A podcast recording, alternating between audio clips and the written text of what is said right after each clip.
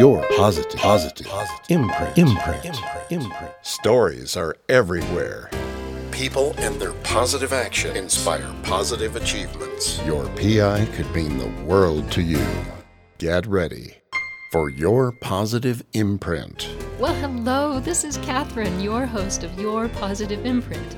Oceanographer wins big money, big $250,000 money in rainfall forecasting contest. Well, Ray Schmitt, an oceanographer with the Woods Hole Oceanographic Institution, has been trying to predict rainfall. Ray and his two sons entered a forecast contest, a rainfall forecast contest, hosted by the United States Bureau of Reclamation. Listen to Ray's research and contest details on this free podcast. Please provide positive reviews and hit the five star rating. Support me by downloading my episodes and following me. My website is yourpositiveimprint.com. And guess what? I am going to be releasing a special bonus episode. You get to interview me. I've received some requests to have an episode about myself but I would really rather share stories from other people, but I also love the feedback from you, my listeners, so I am going to do this. Well, my marketing consultant, Celia, came up with an idea on how to do this for you. So here's how it's going to work. You can email me your questions or Facebook me your questions, Instagram, somehow get your questions to me that you would like me to answer course, I might not answer all of them. We'll see. But this bonus episode will launch later on this month. I will also announce your name, first name only for privacy reasons, and the country you live in. But I will announce your last name if you want me to announce it. I am fine with that. You just have to let me know in your email or however you're getting a hold of me. So let me know what you want to know about my positive imprints or something about me. And I guess I should set a deadline. So September 20th is the deadline. So send in your questions and continue to send your feedback. I so much appreciate your feedback. Thank you. Your positive imprint. What's your PI? I am with Ray Schmitt, and I met Ray when I was at Helen Phillips talk regarding climate change and her research and Ray approached me with a wonderful, interesting story. But before we get to that story, we want to hear what you do and where you're from. And Ray, welcome. Well, thank you, Catherine.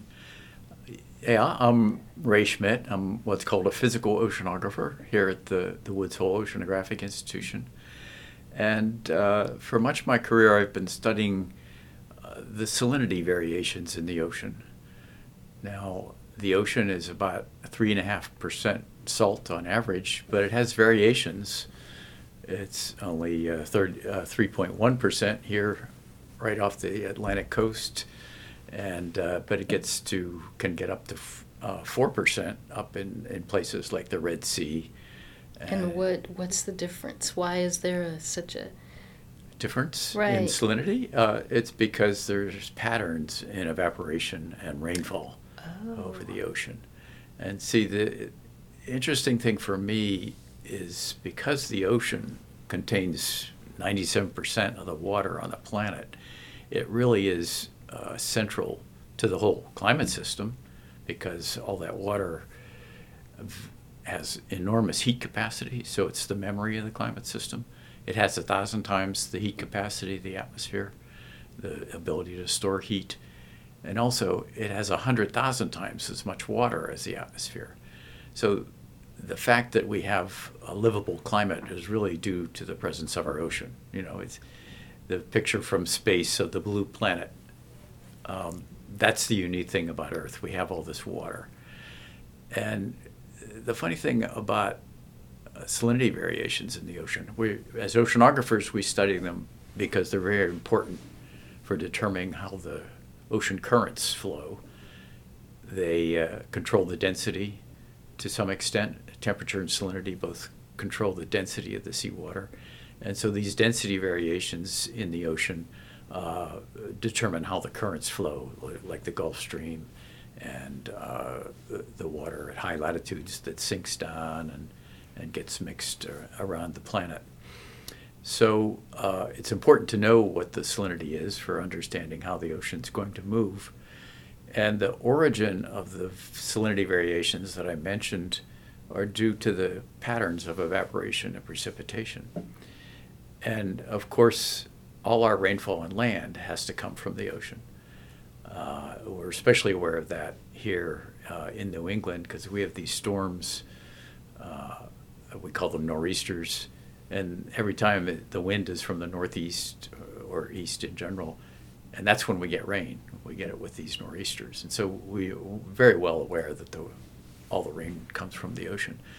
But I think, uh, you know, people in the Midwest uh, don't realize how far that moisture has traveled, and uh, there's a, a, a funny thing if you look back or if you Google global water cycle uh, on online, you'll see that most of the pictures that you see do an image search on Google, and you'll see all this land and all the processes on land of evaporation and transpiration and flow into rivers and lakes and stuff.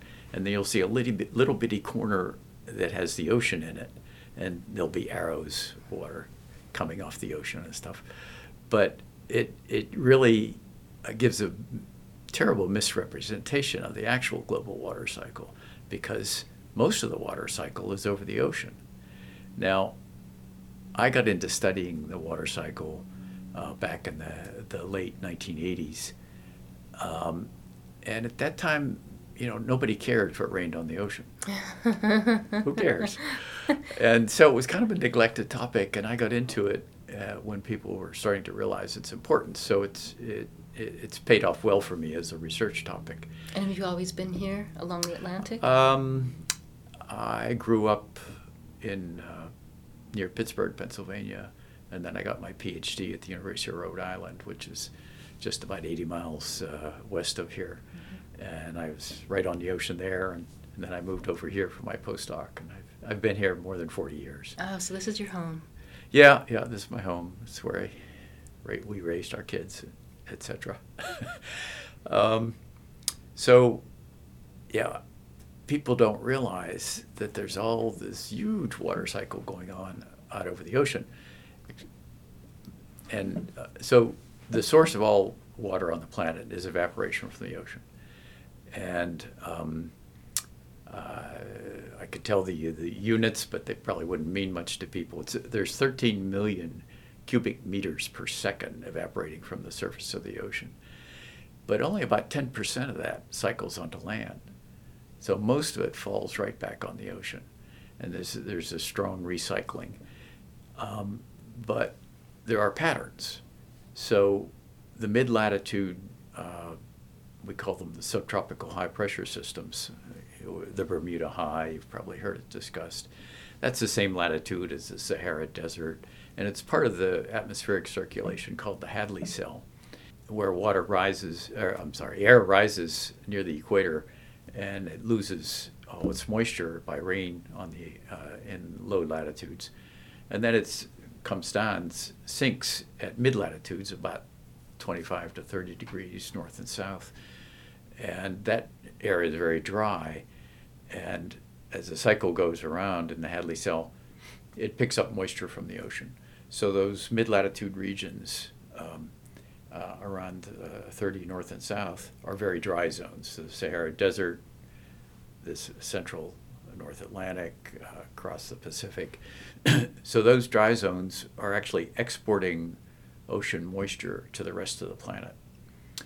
Now, um, in my group, we've been the first to actually try to do the sums, figure out how much water is moving from one place to another, and and uh, trying to quantify things and um, it's been and fun. How do you look? How do you determine where the water has moved? Do you obviously take samples from the? Are you talking about water from the air? The uh, moisture in the air. Okay. Uh, well, we've been analyzing um, uh, atmospheric models. Okay. Uh, you know, we have a lot of data on atmospheric motion. The atmosphere is pretty well sampled compared to the ocean, and so it's kind of it was kind of easier to figure out where the water was going okay. In the atmosphere. And then from the patterns of evaporation and precipitation over the ocean, we can infer the water cycle in the ocean. So a typical evaporation rate in, in mid latitudes is two or three meters of water per year. Now, sea level isn't changing like that. So that means that the ocean has to resupply that water all the Wow. time. So there's circulations in the Yeah. ocean to to bring sea level, keep sea level uniform. So some places it's raining two or three meters a year. Other Uh-huh. places it's evaporating two or three meters a year. So there's this Right. big water cycle inside the ocean, and I've been able to study that. What I've what I realized back in um, 1993, there were massive floods on the Mississippi River, the Missouri and Mississippi Yes. had had had a huge amount of rainfall in the watershed, and so this big pulse of water moved on the Mississippi. You know, it would f- flood St. Louis, and then flood Memphis, and then it flooded New Orleans. Right. Oh, As an oceanographer, what was interesting to me is this big pulse, extra pulse of fresh water, got into the Gulf of Mexico, and uh, it was a caused a very noticeable drop in the ocean salinity, the ocean surface salinity. How did the water get there? Was it because of the Oh, flo- flowing okay, down so the the flowing Mississippi. down because of the And, flooding. You know, the Mississippi discharge was many Okay. times its normal It discharge, and this big blob of fresh water got into the um, the Gulf of Mexico, and there's a current there that feeds the Gulf Stream. We call it the loop current. Anyway, it got entrained in the loop current, then it went up the Gulf Stream, and there were uh, three or four papers written by uh, oceanographers from Texas and uh, Miami, uh, who, documenting the flow of this big blob of fresh water going up the coast. So the thought that occurred to me um, was that if this big pulse of fresh water is freshening the ocean, sometime before all that rain, some part of the ocean had to get saltier. You know, water and salt are conserved on the planet, and if you take it out of the ocean, and then it goes on land and then flows back to the ocean and freshens the oceans, some part of the ocean got saltier before all that rainfall. So I had this notion that if we looked at sea surface salinity variations, we might be able to predict rainfall on land. Now, it was just an abstract idea that I had, and over the years, I tried many times to get it funded. So uh, it, w- it was just one of these ideas that I could never quite get going. I was was able to get funding to look at the ocean side of the water cycle, and and how it affects the salinity distributions in the ocean. And uh, for a while, uh, I was the NASA salinity science team leader, and uh, helped to sell the idea of putting up a salinity sensing satellite, which they uh, did. Uh, I guess went up in uh, 2011 and lasted for about five years. It, it's it was a it's a difficult measurement and it's a new technique. Europeans also have a salinity satellite, and theirs is still up. And uh, uh, NASA has put up a second satellite that uh, now does salinity. So, so uh, in the midst of, of doing the uh, NASA sponsored work on salinity in the ocean, um, one of the great things about the Woods Hole Oceanographic Institution is we have an endowed uh, fellowship program for postdocs.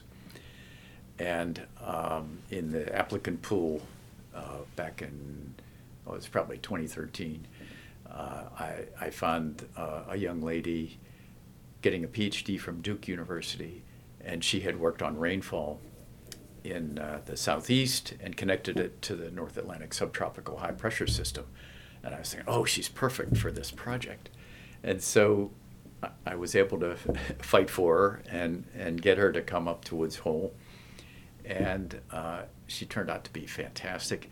And she got here, and uh, I gave her this problem.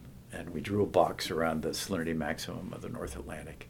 And I said, I think this water, the moisture evaporating that's causing this high salinity, is going into the Amazon. Can you, can we look at variations in the salinity? We have historical records, pretty good historical records for salinity in the North Atlantic, and can we correlate them with rainfall in the mm-hmm. in the Amazon? So she started working on it, and pretty soon she told me, you know, you got the direction wrong. That water leaving that part of the ocean is actually going into Africa. I said, oh what? gosh! Wow, that's interesting. Yeah, and and And so was she right? Oh yeah, she she showed uh, how it was working, and so she looked. She could take the records of the salinity variation. Actually, there was an area with more salinity variation to the Mm-hmm. northeast of the uh, first box we looked at that was clearly going into Africa. And um, she found that she could take the variations in the springtime salinity in this big patch of ocean and uh, predict the summertime rainfall in what's called the Sahel of Africa. It's sort of the boundary between the Sahara Desert and the tropical rainforest. And depending on where the, the rain band, how far north and south it goes, uh, it's, it's this transition zone. And some, some years they have plentiful rainfall and the crops grow and the animals thrive. And sometimes they have this drought. So it's, and there's a lot of people that live there. So it's, uh, has a lot of consequence. But it was rather strange that there would be this three month delay because moisture in the atmosphere uh, it only stays up there 10 days so it, it goes pretty quick. But it turned out what was happening is if there was a lot of evaporation from a certain patch of ocean in the springtime it would seed moisture in the soil at the same time in the spring. And then the fact that you had a, a moist uh, surface uh, in the um, in, the in the spring, as as uh, the land warmed up, that water would evaporate, and uh, you'd basically convert all this solar energy into what we call latent heat energy, and that activates the atmosphere. Uh, moisture in the atmosphere is is fuel for atmospheric motions and that would uh, so once convection got going because all the soil moisture in the spring it would uh, sort of cascade on itself and it would cause the summer monsoon to pull in water from other parts of the ocean. And uh, you know the, the sums worked out. The amount of extra rainfall that that um, showed up in Africa was about equal in area and in amount of the water that had left the ocean earlier. So it, uh, we got a nice paper published in uh, Science Advances. And then she started looking more broadly because we could see other correlations when we looked at the statistics. And we found that if you look at the salinity off the East Coast from Cape Cod all the way to the Gulf of Mexico, if you look at the springtime salinity off the East Coast here, you can predict the summertime rainfall in the Midwest, in the upper Midwest, which is you know really big for farming in the U.S. It's the that's the grain belt. That's where cor- corn and soy are, are grown.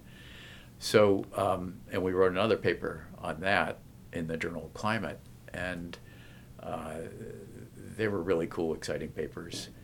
It turned out the salinity was much better than any other predictor you could name, and but here we were showing that that moisture, you could actually track it. It was in the summer, it really comes straight up from the Gulf of Mexico. In the spring, it's seeded by uh, uh, extra rainfall in the south, and that, that builds up a thing called the Great Plains Low Level Jet that carries summertime Through moisture right up into the Midwest. So we worked out this uh, beautiful scenario, had all the, the atmospheric motions worked out, and we got, got several nice publications out of it. But in the course of doing these publications, etc., we were trying to get funding to keep the postdoc around because her Oh. fellowship was only 18 months, and we wanted to keep her because she was Right. really good. She's fantastically productive. We couldn't do it. We had several proposals turned out. We were trying foundations and all this stuff. Couldn't couldn't sell it. Oh, that's too bad. And so she went back to Duke University because they knew how good she was. And um, so, but that's, uh, I, th- I guess she left in, uh, in uh, 16, 2016. But that summer, I was able to get a summer student fellow, which is an undergraduate on, a, again, an endowed fellowship. And she was also very bright. I had her try something different. And I said, well, we're, we're discovering all these links from salinity variations to rainfall on land. Let's do it the other way. Let's look at the landfall uh, rain record and then look globally um, in the ocean for all the variations in temperature and salinity that might be influencing it. Uh, uh, three months ahead of time. We were lo- focused on this this long this seasonal lead To try to predict. for prediction purposes. And there we did even better. And I for this we looked at things like the Midwest. We could explain even in with the East Coast salinity, we could explain about forty percent of the variations. And I th- I can't, I can't remember the exact number, but explain we explained a lot more in the Midwest by looking globally. Um, uh, but I did, we decided for the paper uh, we would focus on the winter rain in the Southwest, and I arbitrarily picked Arizona, New Mexico, and Southern California. Just drew a box around those three states, a little bit of Utah. And so we looked at the total winter rainfall, and then uh, looked at uh, globally for salinity and temperature variations, and we found found some very surprising things. What we call teleconnections, you know, areas of the ocean that connect with uh, areas on land, and um, it raises some really interesting dynamical questions. And we looked at both temperature and salinity, and now temperature is important because warm water evaporates more easily than cold water. So, uh, but I look at salinity as a record for how much water actually left the ocean. If the salinity is high, it means more water was exported from this patch of ocean, and it's I guarantee you it's going to rain more somewhere else. Now it might be on the ocean, but some of that water is going to end up on land. We figure about a third of it ends up on land. Okay. And if that water, that patch of ocean is fresher than normal, that means there's going to be less rainfall somewhere else. So you can look at look at those things, and you have this expected correlation. And so, are you able to do that globally, or you're talking about just in this area where you're looking at the salinity here to predict California, New Mexico, etc.? We look globally for for, For the, the- for the southwest for, winter rain in Okay. in the southwest. We But for predictions, And so when we did, ran the prediction model, and it wasn't terribly sophisticated, it was uh, well, just a very linear, uh, multiple linear regression. Um, we could explain 70% of the variations in the winter rain in the southwest, uh, whereas El Nino could only explain 14%.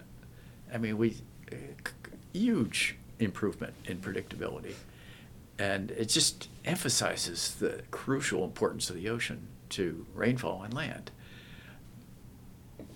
We had, you know, uh, continued to fail to get funding to get research. Uh, it took a while to get the paper about the Southwest out. That just came out last year. But um, a little later in December, I got an email from a colleague uh, in ocean engineering named Steve Elgar on the- December 23rd, and he pointed me to this website that was advertising a rainfall forecasting contest for the U.S. West, sponsored by the Bureau of Reclamation. Now, the Bureau of Reclama- Reclamation is part of the Department of the Interior, and basically they manage many of the dams in the West and all the hydropower stations. Uh, so they're constantly evaluating whether to release Right. water from a dam if they expect more water, more rainfall to come, or they want to save it for the summer drought. And you know they supply water to farmers uh, all over the West. And the contest was pretty intimidating. Every two weeks, you had to develop a forecast at three and four week lead and five and six week lead for the total amount of rainfall in that two week period. So for what area? For the West, basically west, All the West. all the West, west of the Mississippi, Okay.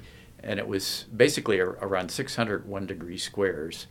Uh, you could also also forecast the temperature, and um, uh, you had to do it every two weeks. So you had to produce 26 forecasts for a whole year, and then uh, four weeks later you get scored on your three and four week forecast. Six weeks later you get scored on your on your five and six week forecast. And I looked at it and I said, "Oh, it's an enormous amount of work, um, uh, a lot of uh, computer and s- work and statistics." And I had sort of evolved in my career. I had I, I don't even do much programming anymore uh, because I mostly write proposals. You know. that don't get approved. that, that don't get funded. No, the, I could always get funding to work on the salinity side of things, but not the rainfall side of things. So anyway, uh, I had got this email on December 23rd. So two days later, the family gets together for Christmas, and I see I have three sons. And my oldest is an organic chemist, and the younger two are identical twins. At that time, they were 28 years old, and uh, they're both engineers. One's a, a, software developer, and the other's a mechanical engineer. And I, I, I see the guys, and I, I say, "What's up, guys?" And and they said, "Oh, we've been using uh, artificial intelligence to to optimize our computer game playing." And I go, "Computer game playing."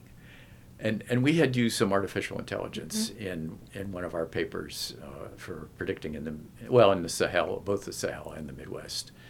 Uh, we used a version of artificial intelligence, and uh, I immediately the light bulb went off, and I said, "Oh, here's here's my team."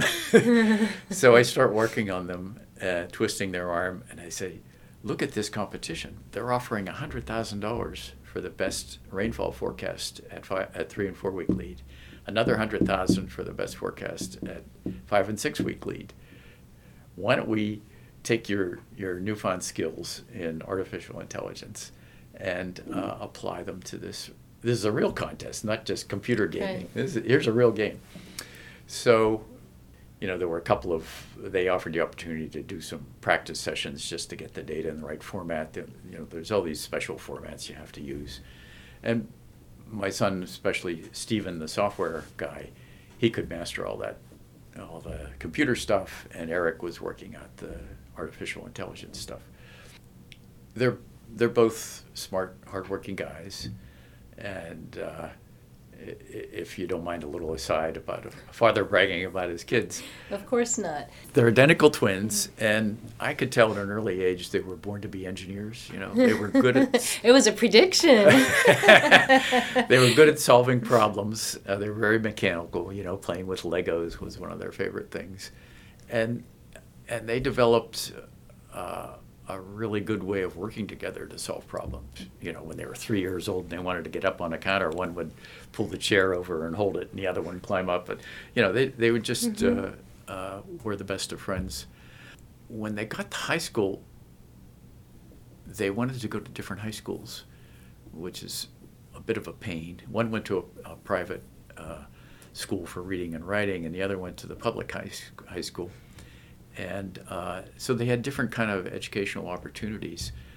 But two years into high school, they take the SAT uh, exams, and their total score is identical. Oh which, my goodness! Which which oh my blew goodness, my mind. That's funny. and but the one who went to the public high school was 100 points higher in the math because he was a, he was on the math team, mm-hmm. and and uh, but he was 100 points lower in the verbal, and the other his his brother had gone to a reading and writing school, so he, he didn't have the opportunity to do as much math, uh, but he got more, uh, you know, uh, more writing opportunities and public speaking opportunities. So anyway, it was quite interesting, uh, nature over nurture or something. so and you know they're out there in the working world, they have good jobs, and uh, so I had to had to work on them because they're young people get a lot of pressure from from their their employers. Uh, but they were able to. I think they set aside uh, one night a week to kind of work on this thing, and so they submitted the first forecast in April of 17.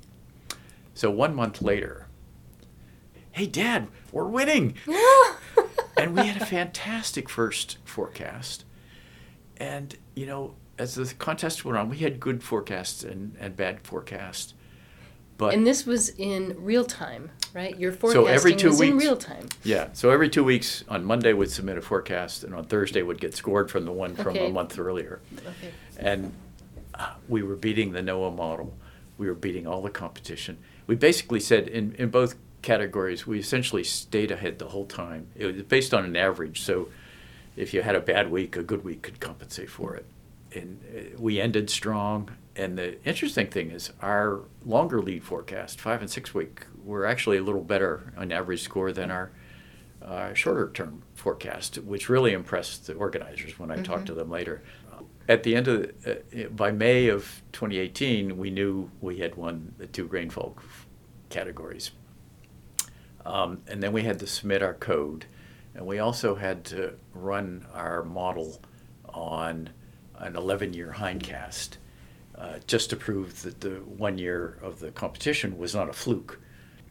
And there was bonus points if you won the hindcast. I mean, you could win 100,000 in each category, but you might or might not win the, an extra 25,000 for the Ah. hindcast. And we didn't know how we did on that uh, until October. They would grade you on the hindcast based on the prediction. we couldn't use the rainfall data. We could use o- all the ocean data we wanted. Okay, We ran our model on the ocean data right. and predicted the Okay. the rainfall. Now I understand. So you were using your your own almost inventive procedure. Now I can Yeah. see it. And that So was to prove that we had something True, that, real. that worked Yeah. for other years, not just 17 and 18. We might have been lucky. you know. Right. Right. So uh, that was very gratifying. Uh, but I mean, we knew we had good scores on the uh, on the hindcast, and one of the qualifications was you had to do better on the hindcast than the NOAA model had, and we had met that criteria, but we didn't know whether we were the best or anything else, and we didn't find out till October. Uh, it took them a long. Wow, I think that- that I think they were overwhelmed with all the complications of all these uh, contest submissions models. There's a lot of a lot of work to be done to analyze them. So I'm sure some poor guy really had to work hard through the summer and fall to evaluate all these models. October, I get an email from them. Uh, we've analyzed your code, and you've been certified to receive $100,000 for each of the categories, the rainfall categories, and $25,000 for each of the, the hindcasts in the two categories. So we knew we were getting $250,000. And uh, so that was very exciting. Well, congratulations on Yeah, that. so all the work was worth it, and and it, uh, probably in May when the contest finished, I said, "Guys, we, we did really well in this contest. I think we have something new and exciting. Uh, there may be uh, a- a market for good rainfall forecast. Farmers would want to know what the seasonal rain, what the subseasonal and seasonal rainfall was going to be." As well as commodity traders, and actually, there's a broad application. Resort operators, you know, Sure. is it going to be snow this winter, or Right. or uh, if you're running a beach resort, what's the weather going to be? Is it going to be rainy and wash out?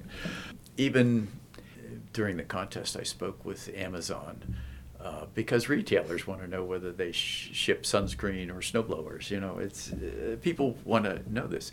So we set up a website um, hoping to attract some interest. We actually set it up uh, in probably June of, of 18.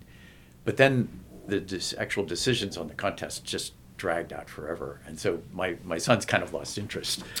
But, but since we got the money, I've been pushing on them again and, and saying, let's see what we can do. Maybe there's some commercial interest here.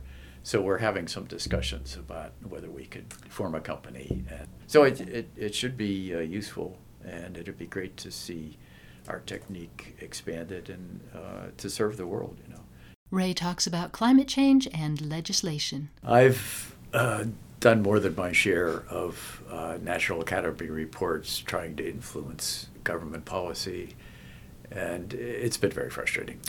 Back in uh, 2010, 2011, um, it was the early Obama administration, and we had a great deal of optimism that they were going to be very active on in climate.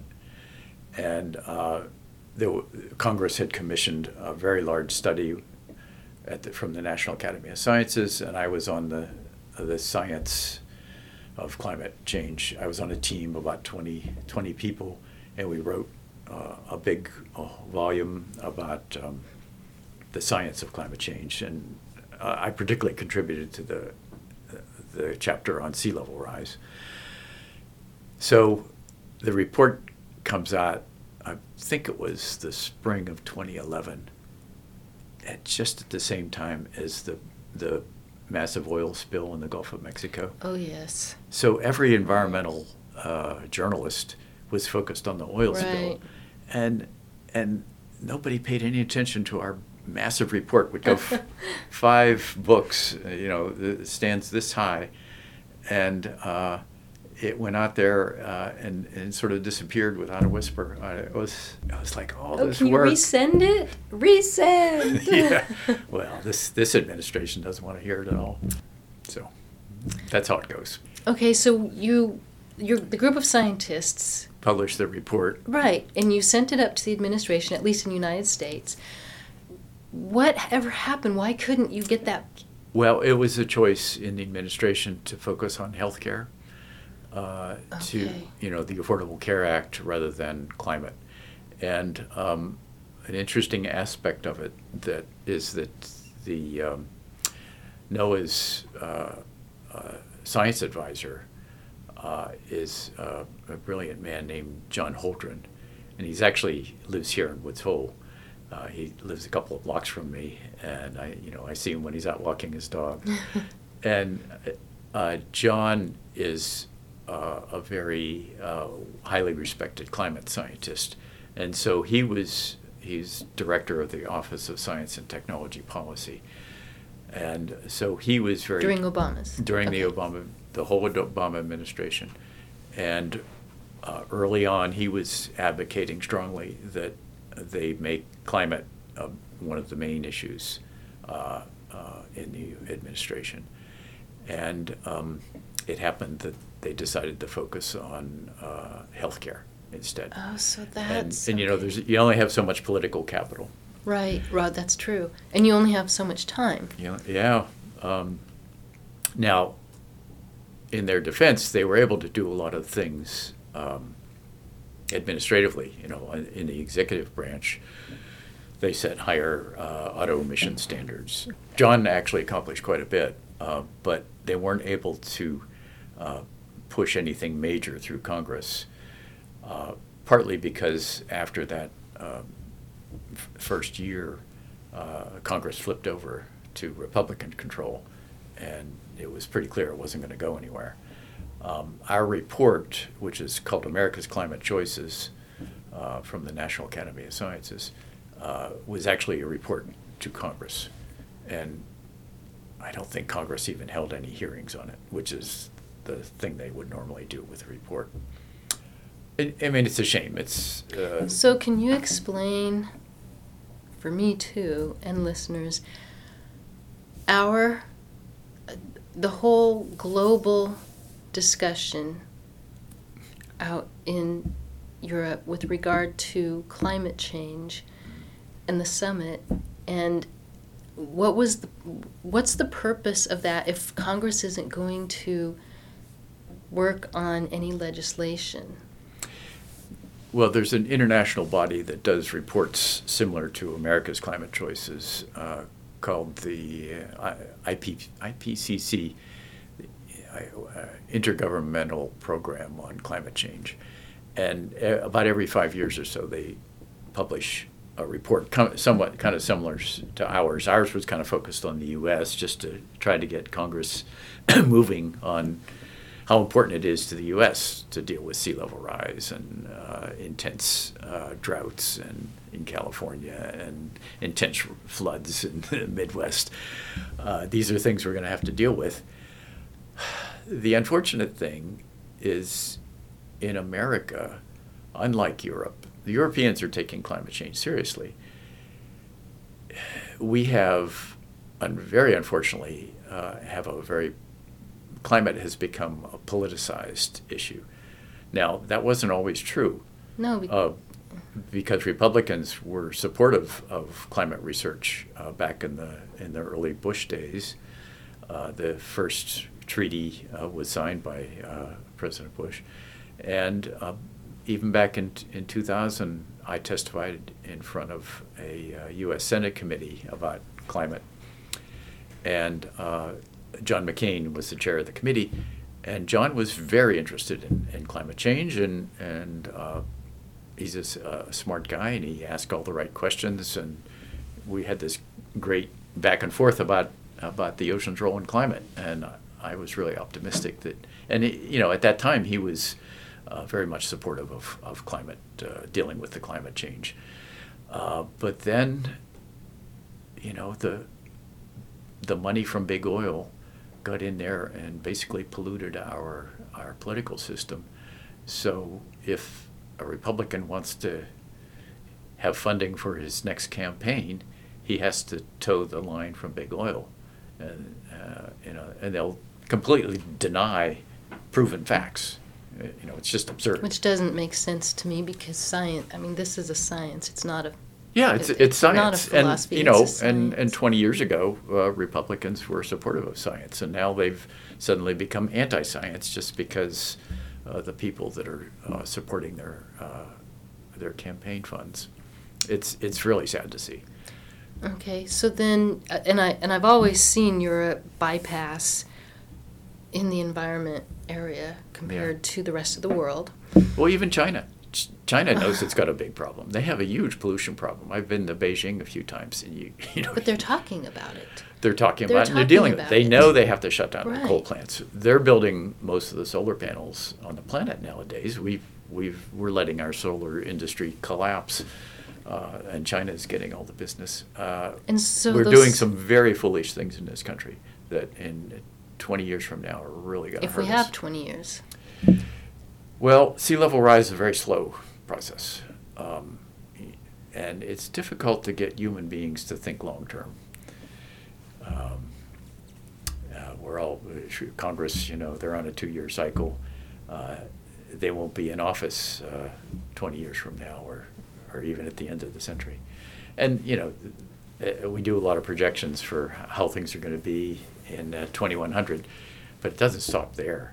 That carbon dioxide that we put in the atmosphere is going to be there for thousands of years. Absolutely. And, the sea level is just going to keep coming up, coming up, and coming up. Okay, so um, again, back. I want to the summit, the climate change. The uh, Paris summit. Agreement Mhm. that, that Trump The- pulled out of. yeah. Right. So how?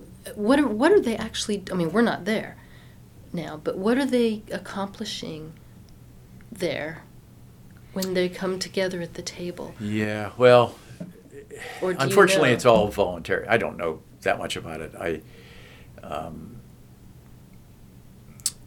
I, I know people who occasionally go to some of those meetings, and it, I think it's gets to be frustrating because you you lay out the science, you lay out the facts, and then they get ignored by the politicians because they're not Okay. willing to to uh, change the system. Now, I mean, Europe at least is giving lip service to it, and and I, they are trying to do some things. Um, Are there any other countries that are moving swiftly on the climate change issue? um, Uh, and taking. I don't really know. Uh, I was just curious. If, I, you know, probably China is doing as much as, as anyone in terms of uh, pulling. away- I mean, there's they're probably still building coal plants. I don't actually know because they have a huge demand for energy, but they're doing more for solar and wind than just about anybody.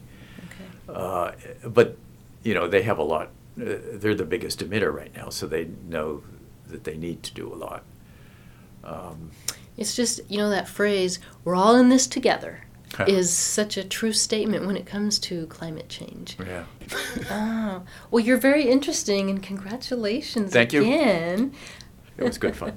that is good fun. Well, I so much appreciate you sharing the story and tell your sons congratulations, and I hope they step on board the ship with you Yeah. and, Yeah, we'll see. We're, we're talking about it seriously. it again. Well, thank you, and congratulations also on your retirement. Thanks very much. Yeah, and thank you for your positive imprints you've provided globally for uh, in the Yeah, science I hope so. I hope we can expand it to the globe.